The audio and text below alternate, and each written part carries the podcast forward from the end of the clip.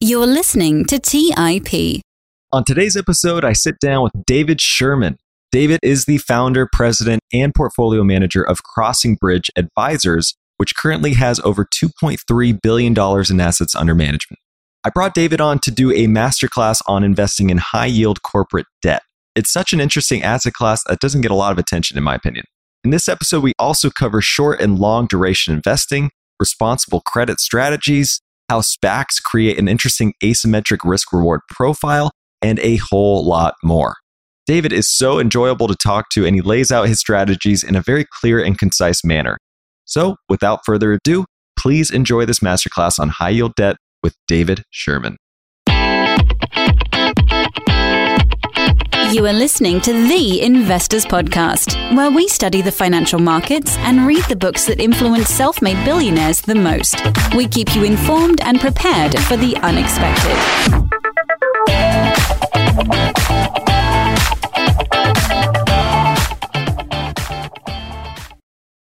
Welcome to the Investors Podcast. I'm your host, Trey Lockerbie, and today we have David Sherman. Welcome to the show, David.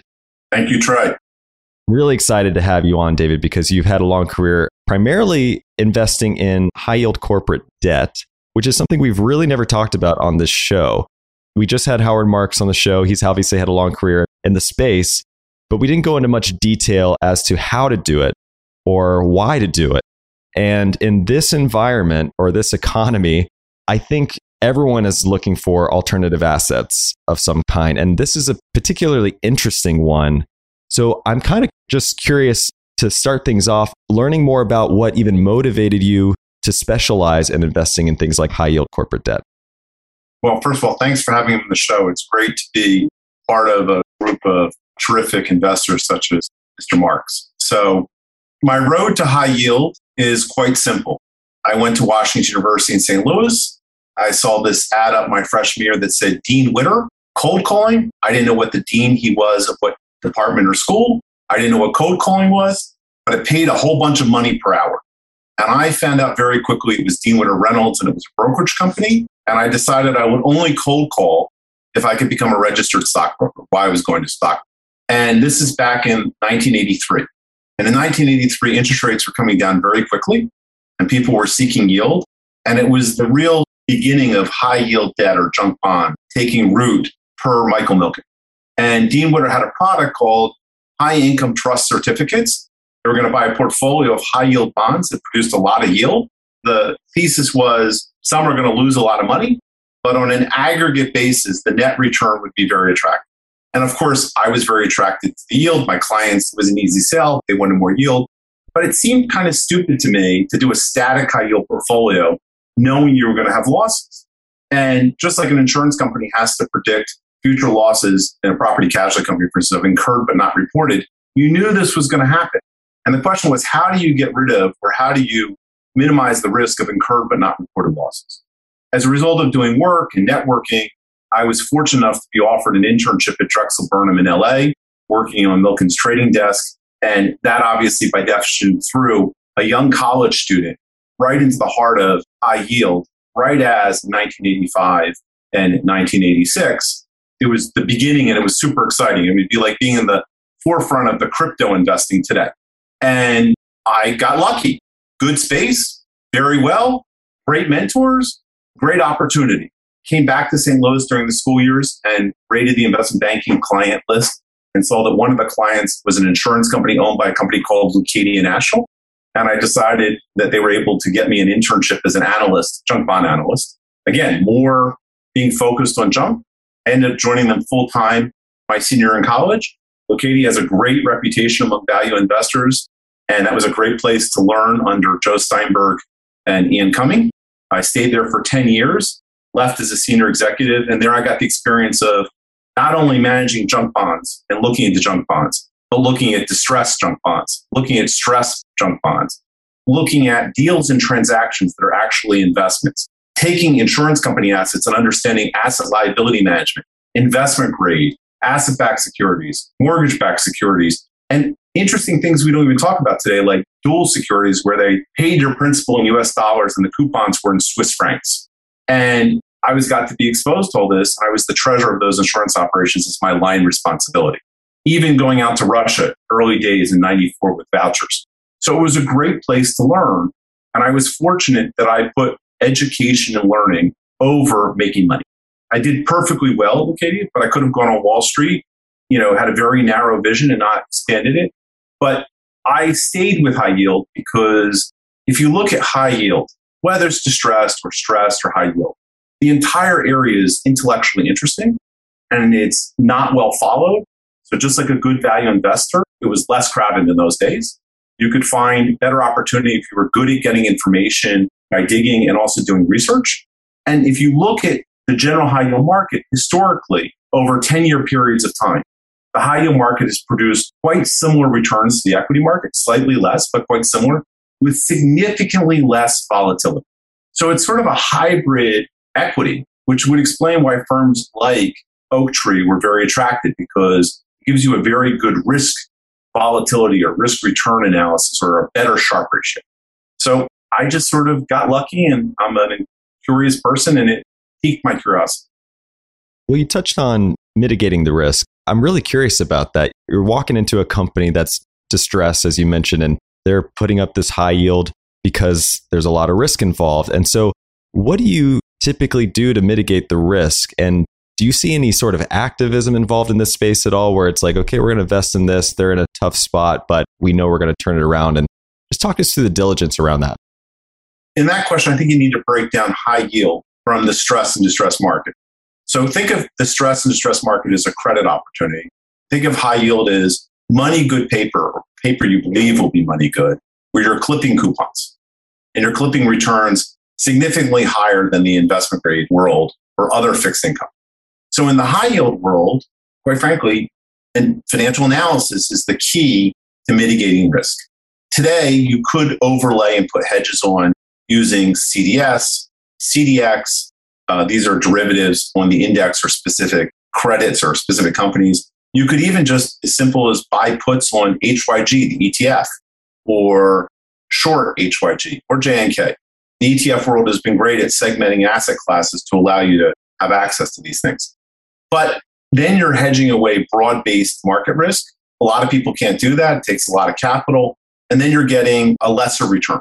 At the end of the day, the best way to mitigate risk is to focus on protecting your principal first, which means you have to be a bottom up high yield investor. Unlike investment grade or treasuries, where you're making big macro decisions of is the Fed this week in Jackson Hole? I know this is going to podcast in the future, but are they going to raise rates? Where's the short rate going to go? And what's the curve going to look like? In high yield, you're getting most of your return by picking the right credits. So it's much more akin to being an equity analyst.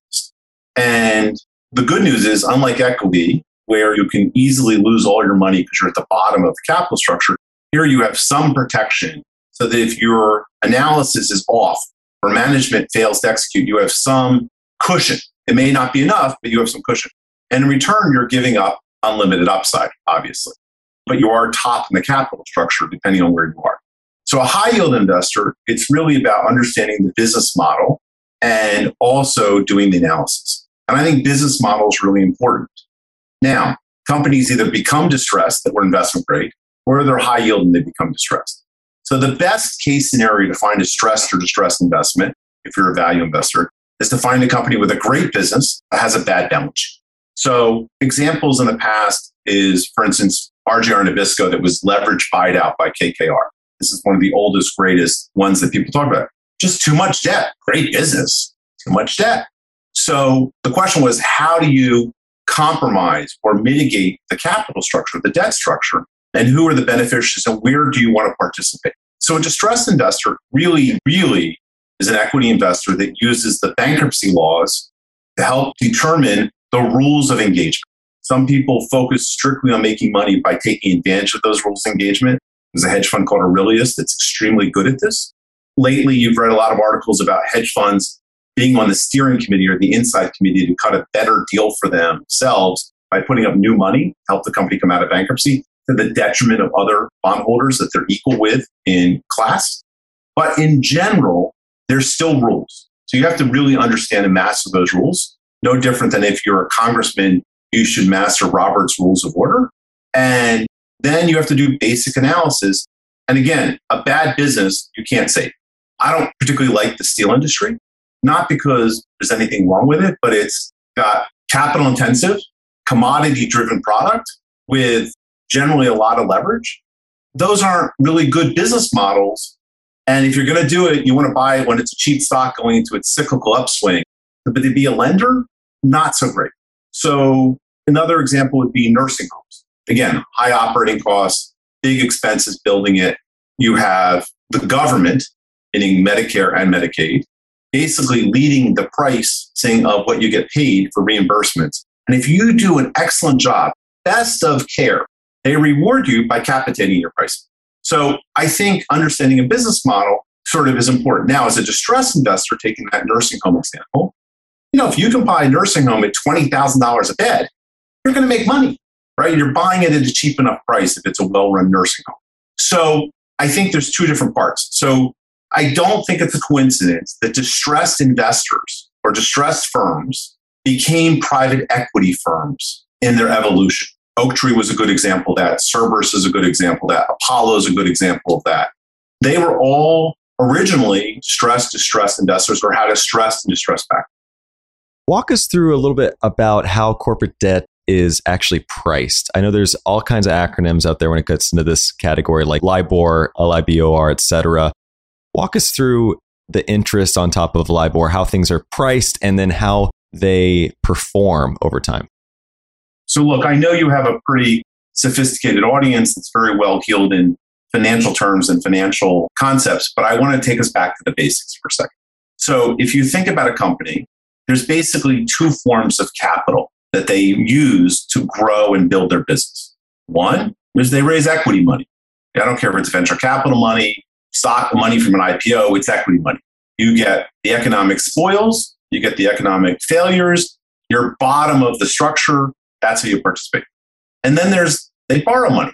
No different than if you have a house, you borrow money in a mortgage, and then you are the lender. You are the equity. And maybe in between, you get a home equity loan. So that would distinguish two different lenders a mortgage lender, an unsecured home equity lender, and then you're still the equity. So debt is top of the capital structure. And then within debt, there's different tiers of who's more senior than the other and who has first dibs on the business or the assets in a distress situation.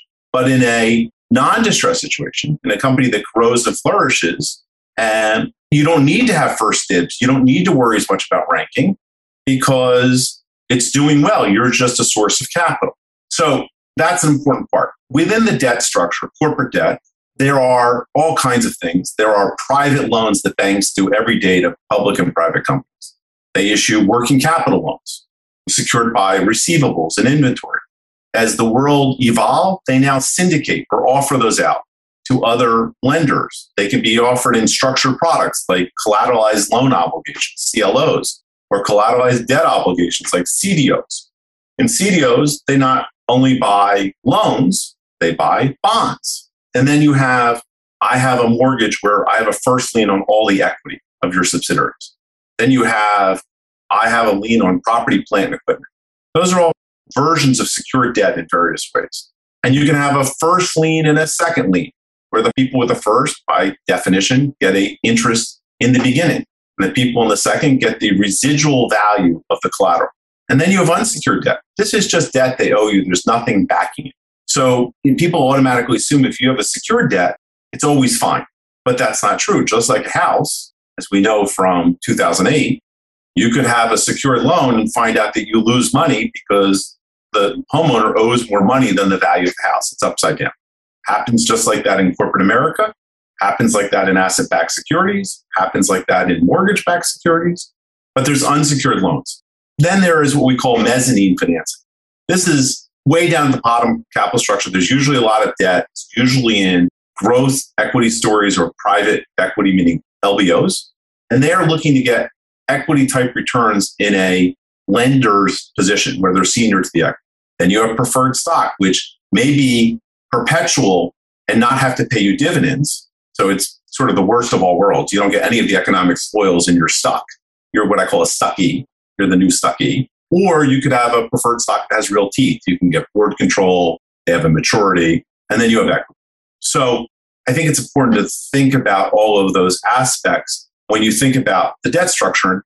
And when you analyze a company, I think the easiest thing to do is figure out what you think the company is worth, the total company, unlevered, right? Everything looks good with leverage.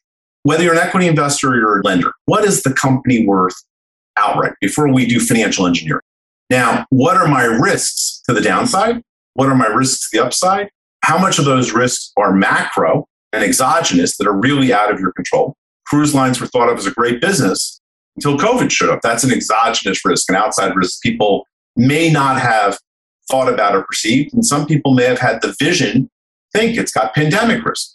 And then there's the business risk, your competitors, the industry. Is it changing? You know, if you were a company that made thermal paper for fax machines, not such a great business today.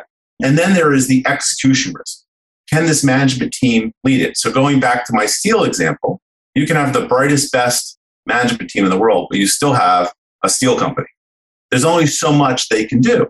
By the way, management is important, but in equity, people really look at who the leader of the team is.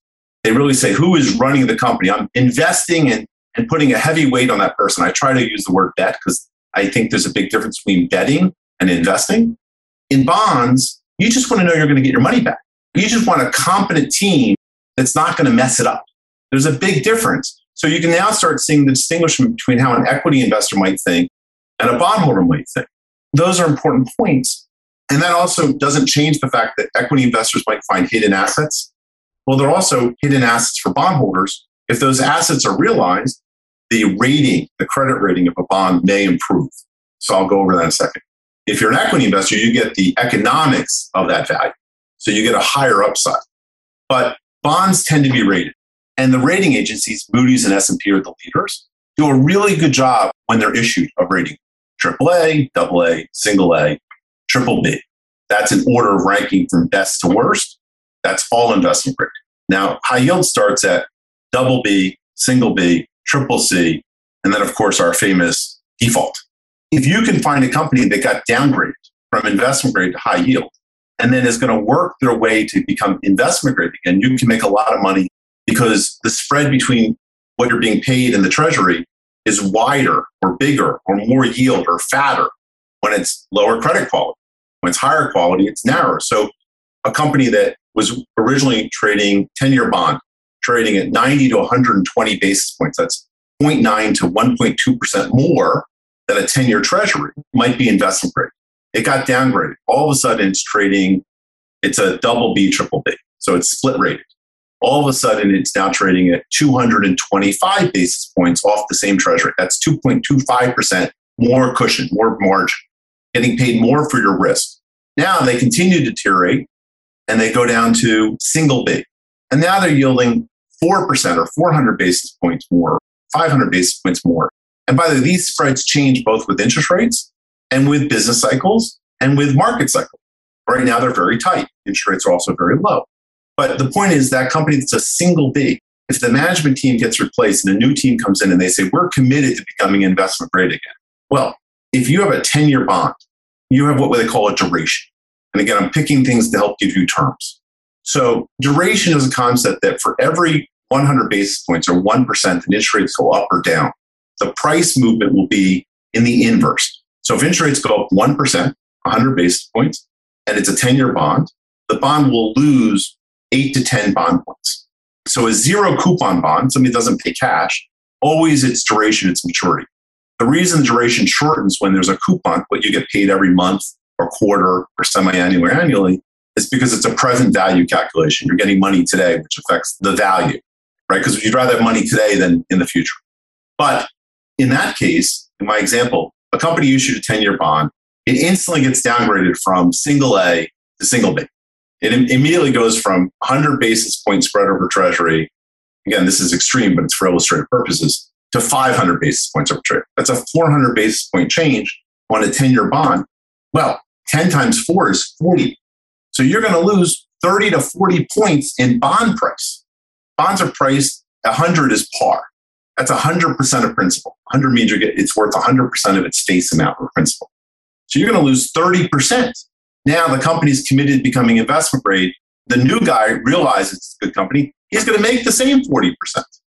So ratings and where they are in a pecking order and improving or not is one way to make total return. It's not the only way. In fact, it's a part of a way, but I'm trying to explain bond concepts in a very quick format for your investors to think about. And then, of course, a big difference between investment grade bonds and high yield bonds, for instance, is investment grade bonds generally are not callable, meaning the company doesn't have the right to refinance them like you do with your mortgage before maybe six months before maturity, but not sooner. So if you took out a 30 year mortgage, you can refinance it whenever rates go down. But if a company takes out a 30 year bond that's investment grade, most investment grade bonds don't allow them to refinance it in the near future. In high yield, it works differently. In high yield, there's no such thing as a 30 year high yield bond that wasn't downgraded. But let's take a, a five year high yield bond or a seven year high yield bond. They might not have the ability to refinance for two years, but then after two years, the ability to refinance at various prices, maybe initially at two or 3% over face, 102, 103. And maybe it drops down every year by a point till it gets to par. So just like a mortgage with prepayment speeds that affects your maturity or your average life or your duration, which is called convexity, you have the same issue much more so in high yield than you do in investment grade. So those are again other nuances. So as you start going to the bond market, there are things that you have to become familiar with. Let's take a quick break and hear from today's sponsors. The dream of owning a vacation home can be daunting. From finding the best guests to the maintenance to organizing the cleaners after every guest stay. With Vacasa, they make that dream into a reality. As a full service vacation home management company with vacation homes in key destinations across the US, they know how to make owning a vacation home easy and profitable. On top of proactive property maintenance visits by professional local teams, a data driven booking platform, and around the clock support, homeowners earn on average 20% or more revenue from their vacation homes. Vacasa makes vacation home ownership easy. If you're looking to make more from your vacation home by doing less, partner with Vacasa at vacasa.com. That's vacasa.com to get started on your dream of owning a vacation home. Have you ever wondered if there's an AI tool like ChatGPT specifically built for the stock market? A tool that not only aids you in your research and analysis process, but also allows for dynamic discussions? Today, I want to share such a tool with you called Meyka. Meyka is the AI powered stock research assistant now enhanced with real time stock data.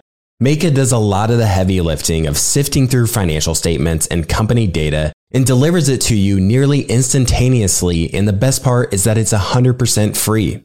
Try it out today and ask Meyka questions like What is the financial health of Microsoft? How much cash does Copart hold on its balance sheet? What is the return on invested capital of Adobe or millions of other prompts? Check it out today for free at Meyka.com. That's M E Y K A.com. Today's episode is sponsored by Range Rover Sport.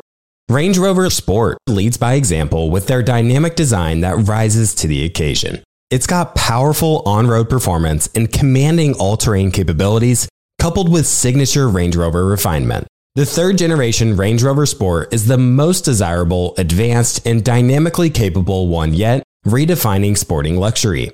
It's got advanced cabin technologies such as active noise cancellation and cabin air purification, offering next level comfort and refinement.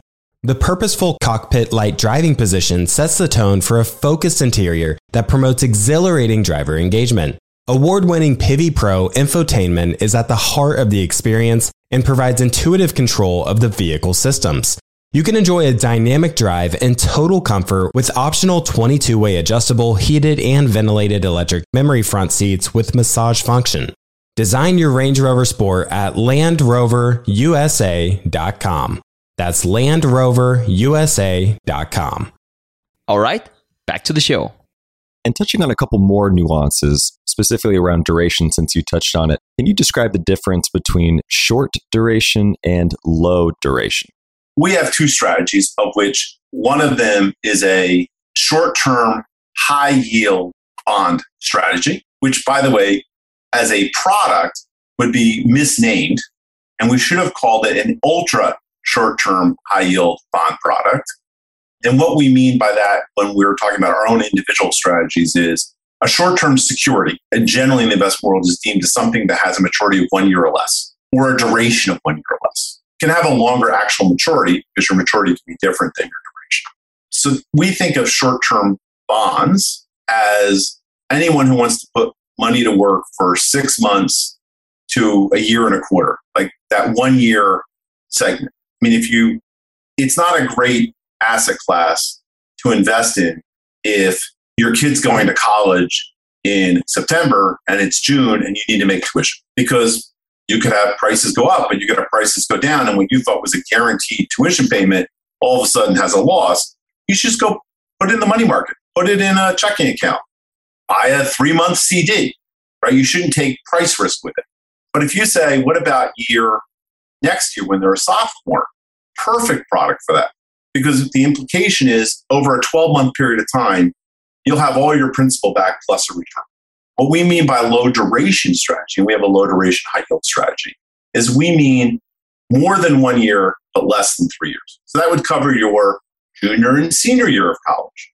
And in return for allowing us to take a longer horizon in investing, we should get paid more returns, just like the equity market. Most equity investors, they took a five or 10 year perspective and didn't look at their portfolio unless they thought they made an egregious mistake, would do better than people that focus on what did the market do in the last three months in the state. Not always, but generally that's the concept. So in our particular parlay with our products and our strategies, not everybody has the same exact definition. Uh, short term generally means one year less. Low duration implies more than a year, less than three years. We actually focus on nine months to about a year and a half in our low duration. So we're even lower than most low durations. But in the investment world, short term securities almost always refer to things that will be one year or less from a balance sheet perspective. You have another strategy called the Responsible Credit Fund. And I love that name because it somewhat seems redundant a little bit, maybe, as far as, you know, we want it to be responsible because I'm question comes to mind what is the alternative of that? But i'm curious walk us through what is implied with the responsible credit fund. In the responsible credit strategy the implication is that we're going to be esg mindful. Esg meaning environmental social and governance mindful. Obviously the question is why did we pick that? Is it because it's a current trend? Is it a marketing ploy? Is it greenwashing? I can answer all those questions. The answer is no to that. But the reason we called it responsible is because we want to take a responsible approach to ESG. And we want to have mindfulness to embrace the purpose of ESG. But we recognize that today there is no standardization in the equity market, and certainly not in the bond market, of what is ESG. What is it? And how do you measure the impact? And how do you distinguish one ESG company from another? So, my concern when we were thinking about this was the world is going to come up with an ESG algorithm and ranking system. It's going to happen. It's going to happen in the equity market. It's going to happen in the bond market.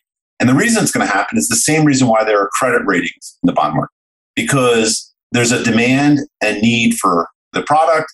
People want clarity, transparency, understanding, and everybody wants a third party to step in between. And there's so much money to be made, the forces of capitalism will create it to happen. So if you're Moody's and S&P, you're working on creating an LST mandate of how you're going to measure LST and how people can adopt it. In fact, in the leverage loan world, so leverage loans are bank loans issued primarily in private equity or LBOs that the banks don't want to hold in their balance sheet. They want to syndicate mutual funds, pensions, high net worth individuals, everyone else but their own balance sheet. The LSTA has said, which governs how you trade these things and the rules, they're working on the ESG ranking system. So the money is going to be behind it because it's a business. And we recognize when that happens, unintended consequences can occur.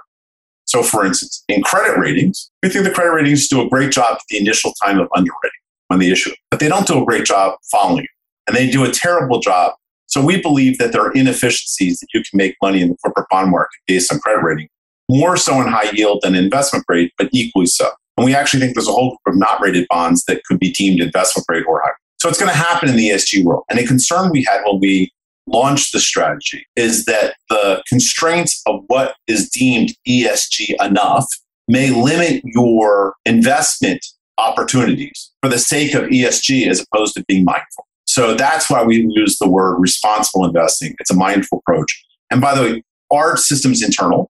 We think we do a pretty good job. We're constantly looking to refine it. We welcome third parties to develop the system. We hope that we'll always be an ESG fund.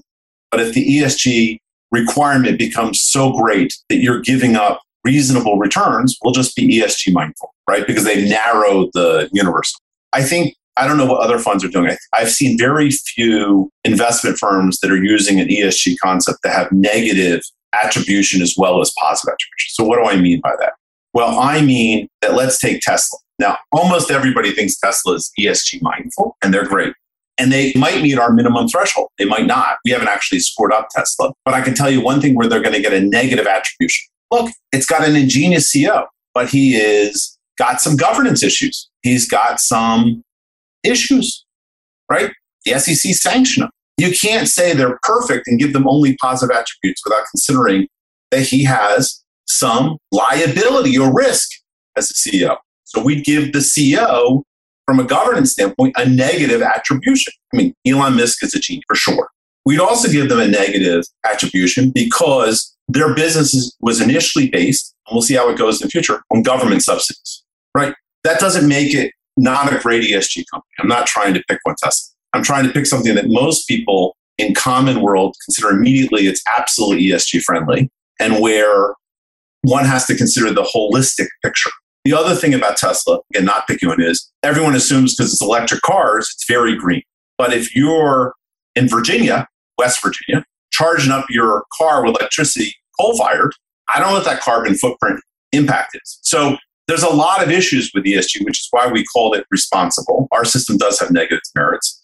In fact, one of the positions, we disclose our positions every month. So one of the positions in our portfolio is something called Copper Mountain, which, according to Copper Mountain, the Canadian government has named it the most ESG friendly copper mining company. But when we did our underwriting, we decided it qualified in the portfolio in a 20% basket. So we say 80% has to meet a threshold and 20% has to be some ESG attribute, but isn't meet our threshold. So it's in our 20% carve out, but it doesn't actually make it into our 80% completion. So, you know, that's how we're approaching responsible investing. That's how we're approaching ESG. As I mentioned, I was had the privilege of mentoring under Joe Steinberg. When I mentioned to Joe that we were doing a responsible credit fund, he said he wanted the irresponsible fund, right? Because sex pays. Well, there's one holding in that strategy I think that stood out to me, and that was MicroStrategy because depending on who you ask, and I swear I could go to both sides of the aisle on this one company. And I should also preface I don't know if the debt you're holding is similar to the debt they used to buy Bitcoin. But obviously, that's a hot topic for discussion around, especially with ESG involvement. It could either be the most ESG thing you could do as far on the environmental side, depending on who you ask, or the worst thing possible, depending on who you ask. So I'm just curious, that one stood out to me. Maybe walk us through that holding in particular and maybe just how you approached it in general. Okay, so first of all, we own the MicroStrategy paper in multiple of our strategies and products. It's a good question. So let me go back to our responsible investing strategy. There is no information that is readily available from MicroStrategy on an ESG policy. I'm sure they have one. We haven't really been very successful in getting one that is satisfactory for us to deem it on a scoring factor system to qualify as ESG in our 80% bucket. Remember, in our responsible credit fund, we have an 80% bucket, it has to be. We have a 20% sort of, they're not exclusionary, but it doesn't meet our bucket. So the distinction that 20% is it's not going to be coal, it's not going to be guns, it's not going to be people that take advantage of children overseas. It's going to have your traditional, this is exclusionary, we never buy them. So this is things where you could argue there is some ESG benefit, but that it doesn't meet our threshold. So it's in the 20% bucket. That bucket is about 14% today of total names. I gave you two of them. But it's not just about environmental. You know, you mentioned green. It's also about community commitment, social commitment, customers, suppliers. I mean, you can make it without being green. I mean, I'm not sure some companies are green focused. They may be governance focused or social I'm not sure it meets the best governance either, by the way. but it certainly provides a controversial but social attribute, which is the democratization and decentralization of store value something. I mean, I want, I'm avoiding the word currency because to me, currency is something where a, you're required to accept it by legal tender by the government. So you're not required to accept it. We didn't buy it for the Bitcoin. In fact, it's the thing we like the least about this, the company. The company has a very good software business. They issued this debt that is secured by that business. There are debt incurrence tests, prevent them from layering more and more debt on top of us. It was originally sort of a smaller issue off the run and it became so much in demand. They upsized it pretty dramatically and they cut the pricing, by the way. That's what they do in this environment because today capital is commodity. That hopefully will change in the future. But we felt you were getting an outstripped return for a money good credit, meaning we thought the underlying business supported the debt with more cushion underneath than the debt. So there was plenty of residual value. And then what made it interesting was that the proceeds were used to buy Bitcoin. And that Bitcoin is pledged to this debt. So if Bitcoin's worth zero, the core business covers the debt.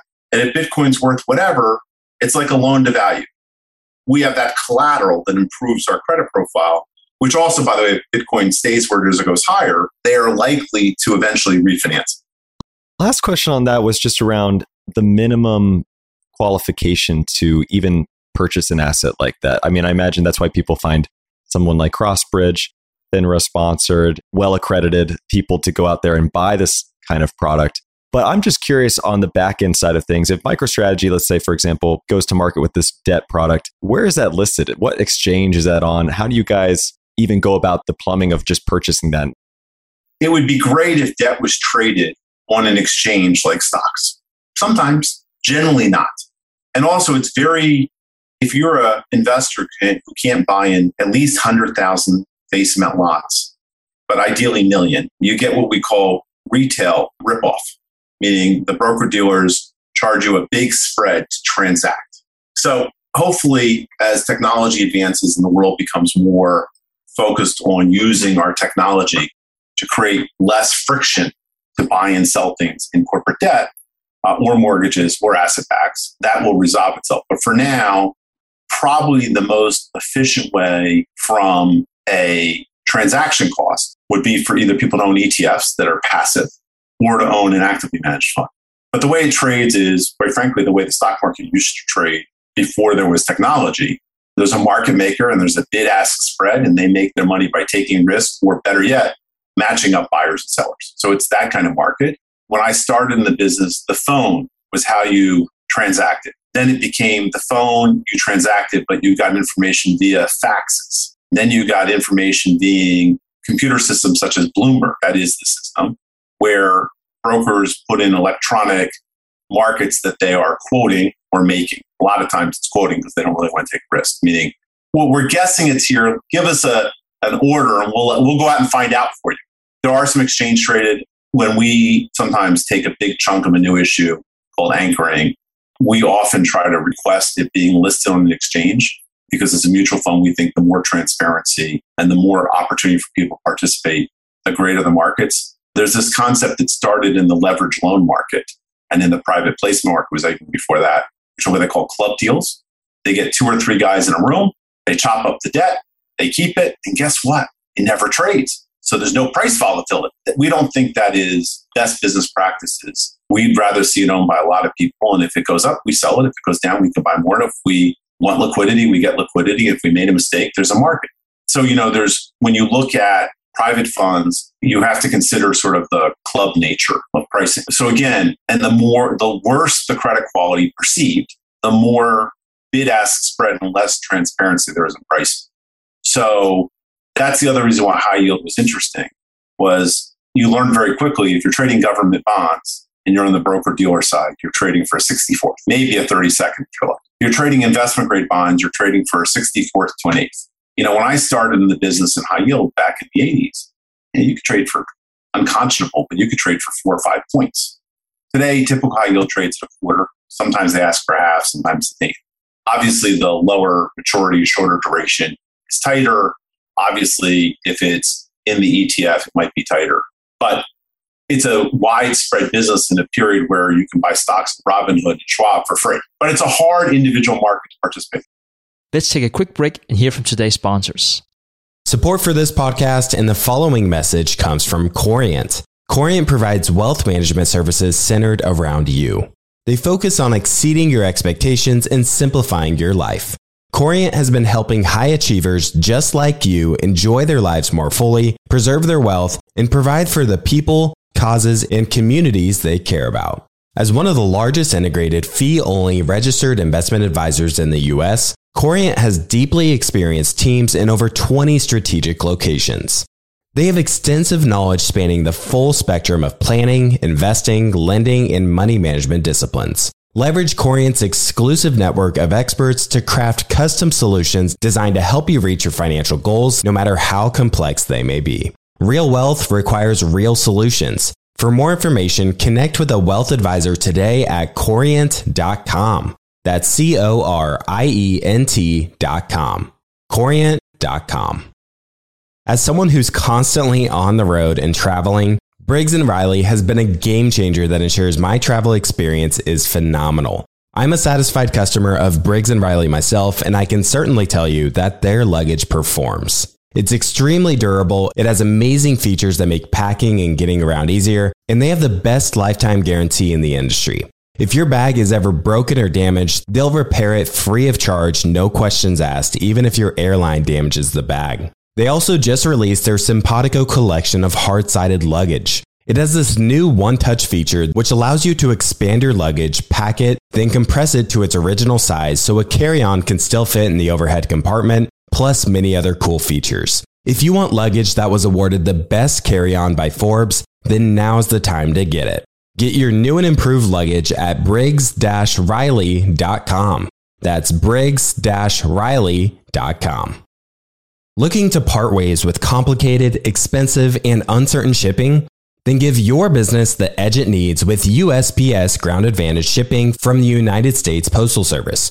Keep everything simple with clear, upfront pricing and no unexpected surcharges. Keep things affordable with some of the lowest prices out there. And keep it all reliable with on time ground shipments.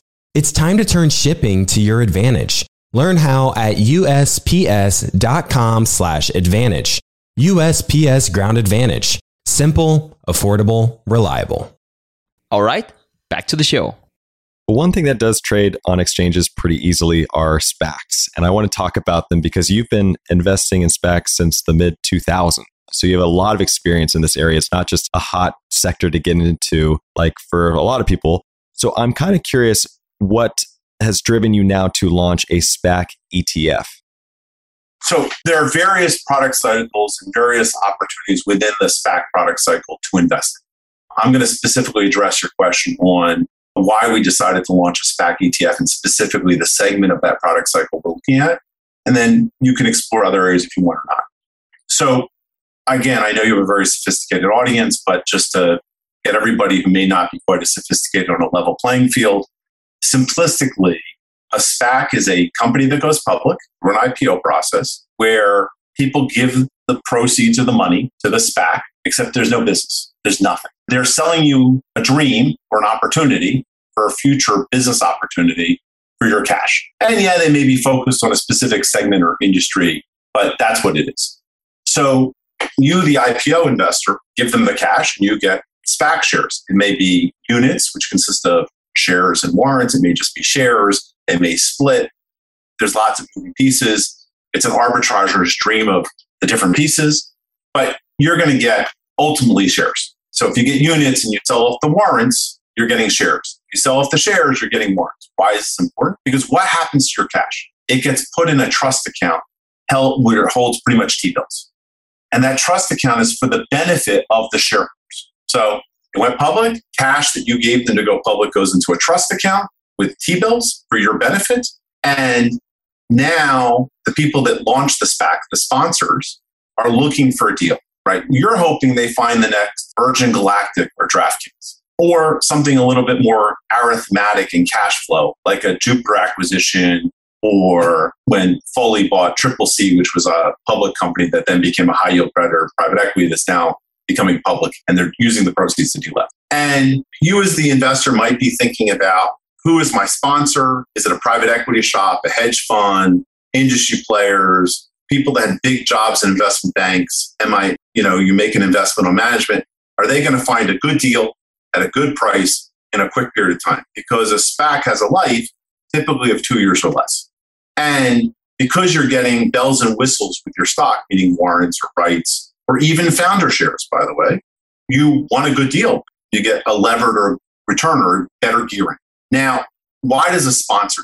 All right, let's back up. That's what the investor in the IPO gets. is various cycles. Why does a sponsor? Sponsor does this because on a $200 million SPAC, there's lawyer fees, there's investment banking fees, there's registration SEC fees, there's putting a team together to go look at an industry and find acquisitions. That costs, let's say, in a $200 million deal, $8 million.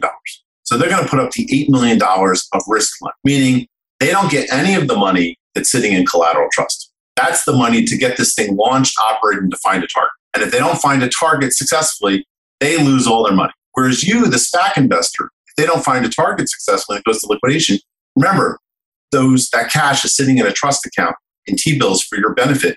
You get those proceeds. So you are, for simplicity purposes, principal protected. So if a SPAC issues $200 million and they put $200 million in the trust account and it's earning interest, don't forget, that's for your benefit. And sometimes SPACs put in $210 million against $200 million of shares. So there's over collateralization. But the sponsor gets no benefit. They only get a benefit if a deal is consummated, a merger, a business combination. But how do they get rewarded? They effectively get 20% or more of the upside. So like a hedge fund, it's a pretty nice deal, right? Put up 8 million bucks, they get a deal closed, the value of the stock stays at $10 or parity, same price you issued it at, 200 million. They just got $40 million. 8 million to make 40. If it trades down in half and only goes to $5 a share, you lost a lot of money if you stayed in the deal. They still make money. So there's a, a misalignment to some degree because the fees are so egregious for the sponsors. But there's also an alignment that if they get a good deal, you do get to participate. Now, that's a basic SPAC.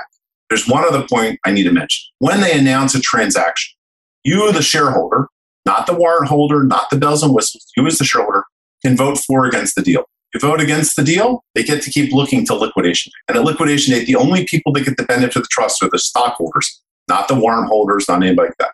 If you vote for the deal and the deal goes forward, you, the shareholder, don't have to agree to be part of the merged company. You can say, I'm voting for the deal because I want my money back. You have the right to redeem with the benefit of the trust account. Only your proration, not excess. So if it's 200 million trust and 50% of the people agree to go forward and take the deal, such and like in the deal that just closed recently was Rocket Labs. I think they had 90% or more agree to roll into Rocket Labs, which is a spaceship launching company. But the other 10% or less than 10% said, I want my cash back. And they got their cash back. Now, part of the reason for the cash is the targets want the cash, whatever. We can spend time on that. But we launched the fund because historically, if you ignore the period from, let's say, Labor Day of last year, meaning Labor Day of 2020, to let's say St. Patrick's Day of 2021, other than that brief period of time, most of the time, in order to induce you to be and give them the cash while they look for a deal, you had to get paid something on your money, time value of money. However, they did it, they had to induce you, whether it was with warrants or over collateralizing the trust that you could then redeem for the over collateralized amount. They had to induce you. And most people that buy SPACs as an IPO or in the secondary market are looking more as arbitrageurs, getting a return on my money.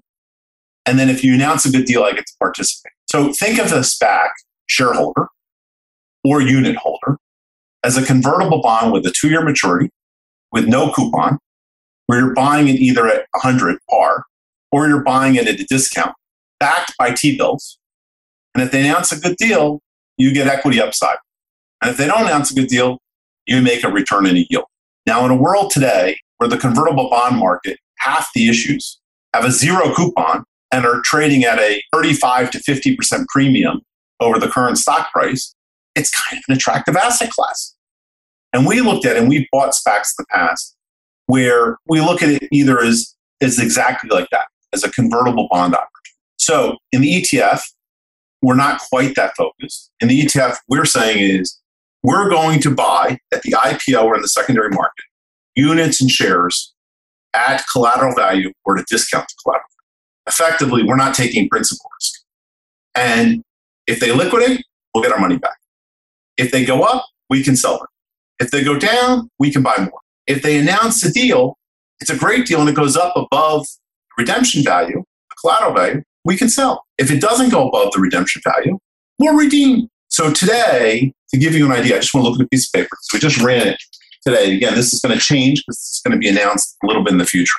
But to give you an idea, this has become a huge market and it's become 10 to 15% of our assets across the board just in this kind of product. It's, it's a cash alternative product, right? You've got two year maturity or less. You're buying at a discount for a, almost like commercial paper at a discount. So to give you an idea, today there are total amount of SPACs approximately of 550. 550 SPACs. And the total amount of cash in trust is over $170 billion. Now, if all of them find deals, typical deal size is about $2 billion, you're going to have 550 new companies entering the small and mid cap market with a, an enterprise value that exceeds $200 million, $200 billion, because the SPAC owners typically own a minority interest in the combined entity. That's a pretty big market. And of that, call it 550 SPACs, about 140 have announced deals, and the rest are looking for deals. And what's interesting is that SPAC market today, if you bought the ones that are looking for deals, announcing deals, and you ran them to their liquidation date, the median is almost 2.5% yield. yield. That means there's a whole bunch yielding more, obviously a whole bunch yielding less. Some of the reasons, some are yielding less because they're a more preferred sponsor like the Gores, or because they have a deal in hand, right? So if you have a deal and you think it's going to go through, it's going to close in 90 to 150 days, right? So the liquidation date's longer than that. So that's one way of investing in the stuff that has announced events, and then you're going to, if the deal goes through, you're going to redeem. That's great. You make very good short term returns. Obviously, if arbitrage risk, if the deal doesn't go through, you now extend to the liquidation date. By the same token, you also have stuff that hasn't announced the deal yet, that if they announce a deal, your maturity is coming up sooner if they close, which is going to improve your yield. So we think the asset size is big enough. And we think that if you're disciplined, you can provide people very, very low duration yields in that time frame. And let me be clear if you read our perspectives, we specifically say we're only buying things, stocks and units at or below collateral value, trust value. So we're not paying a premium. So if the world becomes like February, they may not have so much to buy at the moment. I don't think that's sustainable. And if we also announce that we will dispose of the shares or units within 10 business days post a successful combination or merger. I mean, quite frankly, I don't ever expect or highly unlikely to expect to go beyond the redemption. We'll either sell it or redeem. Why is it 10 days? Look, I hope we never make a mistake. Sometimes you do. It gives me a little bit of room not to violate rules for the investor. But our intent is not to roll into the new deal. That's a different decision. That's do I like the deal? What's the company's opportunities? That's a small cap, mid cap decision. And there's huge opportunities, just not what this one's going to Well, you're making a lot of sense, David. It was just occurring to me while you were speaking that there are a lot of similarities with the strategy to something like a venture capital firm. I mean, it seems like if we go back to even one of the earliest points you touched on with the high yield corporate debt portfolio, you're talking about a theme of expected losses. You're expecting some of these things to go to zero. And if you bundle them up into a portfolio of sorts, you really only need a few outliers to do very well for the portfolio itself to do well in aggregate, right? So I'm thinking if, if I'm understanding this correctly, you're packaging together a lot of different SPACs, some of which might just, you know, not find a company and get liquidated. Others might find a unicorn. And you just need a small percentage of that package to outperform to get an overall aggregate good return. Our number one mantra here at our firm is to protect principal first. And the way to make money is not to lose it first. That's what we're good at. Other people are great at making money and taking principal risk, you know, and, and figuring that out. We try not to lose money. We do lose money. We try not to. But our mantra is don't lose money, focus on principal. You know, the Warren Buffett return of principal is, you know, the fundamental basis of analysis of, of investing. If you get a unit, a SPAC is typically issued a unit, typically issues a stock and a warrant. Eventually, the stock and the warrant split into two separate trading vehicles. So what we're suggesting is we would actually sell the warrant, take that cash, reduce our cost basis in the purchase price of the stock, right? Because we know if we paid $10 for the stock and there's 10 or more in trust, we're going to get 10 or more liquidation or merger. And if we sell off the warrant, which is all the future upside, we're going to guarantee a return or lock in a return, I guess is a better way of saying it, at 3 or 4%. And if it's a good deal, it's going to trade up anyway, and we're just going to make less. In the warrants, you are correct. There's a whole group of SPAC investors, and your value investors may be interested in this, that actually look at and say, if I buy the IPO and I sell off the stock and I keep the warrant, I'm creating cheap long term call options of about five years, right? And if I have a portfolio of them, yes, if they liquidate, they're worth zero. If the deal's no good and trades below 1150, they're worth zero. But I only need a couple to do really well and I make a return. And like every venture capital having a portfolio of a lot of them is likely to give you the outcome you want. I do want to warn people two things about the warrants that are very important. If a SPAC announces a deal within the first 12 months of going public, the warrants are European style, meaning you can't exercise those warrants until that 12 month period is gone. So they don't price like a normal call option that you and I would be familiar with. And actually, you can, a lot of times you can wait to see the deal is and pick up the back half. I mean, yes, your warrant's likely to double before you figure that out. You lost the first 100% move, but you can evaluate the situation and that may be a better way of doing it. It may not. That's a strategy. The other thing is a lot of warrants, the company has the right to force you to redeem or convert when it goes up. 1850 it doesn't mean you're not participating in the upside, but again, it creates another technical trading aspect to it. I think it's perfectly fine to own a portfolio of warrants. I'm not a venture capital investor. I don't invest in things where if you win the litigation, you make a lot of money. If you lose it, you get wiped out. It's just not what our discipline is, but it's certainly a legitimate strategy. So I want to clarify what you're suggesting. I'm not suggesting anything other than it's a very perfectly fine investment strategy for people that want to do that and they understand the risks. For us, it's not what we do and what we offer. I appreciate that distinction. If I'm oversimplifying further, the whole idea of SPACs as you just described to me, sounds a lot like going out and finding a great jockey who's then going to go find a great horse. It's just a really oversimplification. And you mentioned 550 SPACs out there, meaning 550 sponsors. So that sounds like a lot of due diligence as far as going out there and saying, who is the sponsor we want to back? So walk us through a little bit how you approach evaluating sponsors and how many of them are going to make up the ETF. So, first of all, 550 SPACs will not necessarily mean 550 sponsors because many sponsors have SPAC one, two, three, four, five, six. So that lowers your number of sponsors, but that doesn't change the question. So I'd like to tell you that doing really good due diligence of the sponsor is going to give you a significantly better outcome. And unfortunately, I don't think that's been the experience. There are a couple sponsors that are definitely more successful. Foley, Gores, Betsy Cohen, Mudrick, although he just had a SPAC that didn't work out. But you can sort of determine that. But there's been sponsors we had high hopes for based on their history and their experience. And the deal was just okay. Um, there's been people that most people haven't heard of, and the deal's been phenomenal. So I'd like to tell you, and we, the way you do the due diligence is there's something called testing the waters. And capital markets groups call up large institutions that can write big checks, such as ourselves, and says, Hey, would you like a testing the water call? You meet management, you get to talk to them. They can't really tell you any of their targets, but it's more, let me tell you all about how terrific I am and why this space makes sense. But, you know, also is some of it's sector selection. And that's actually a bigger point. There's over 50 SPACs focused on fintech. I don't think there's 50 fintech good deals at a reasonable price. I could be wrong, but I don't think so. So sector plays a role as well. I actually think sector is a bigger situation. But at the end of the day, both sector and sponsor.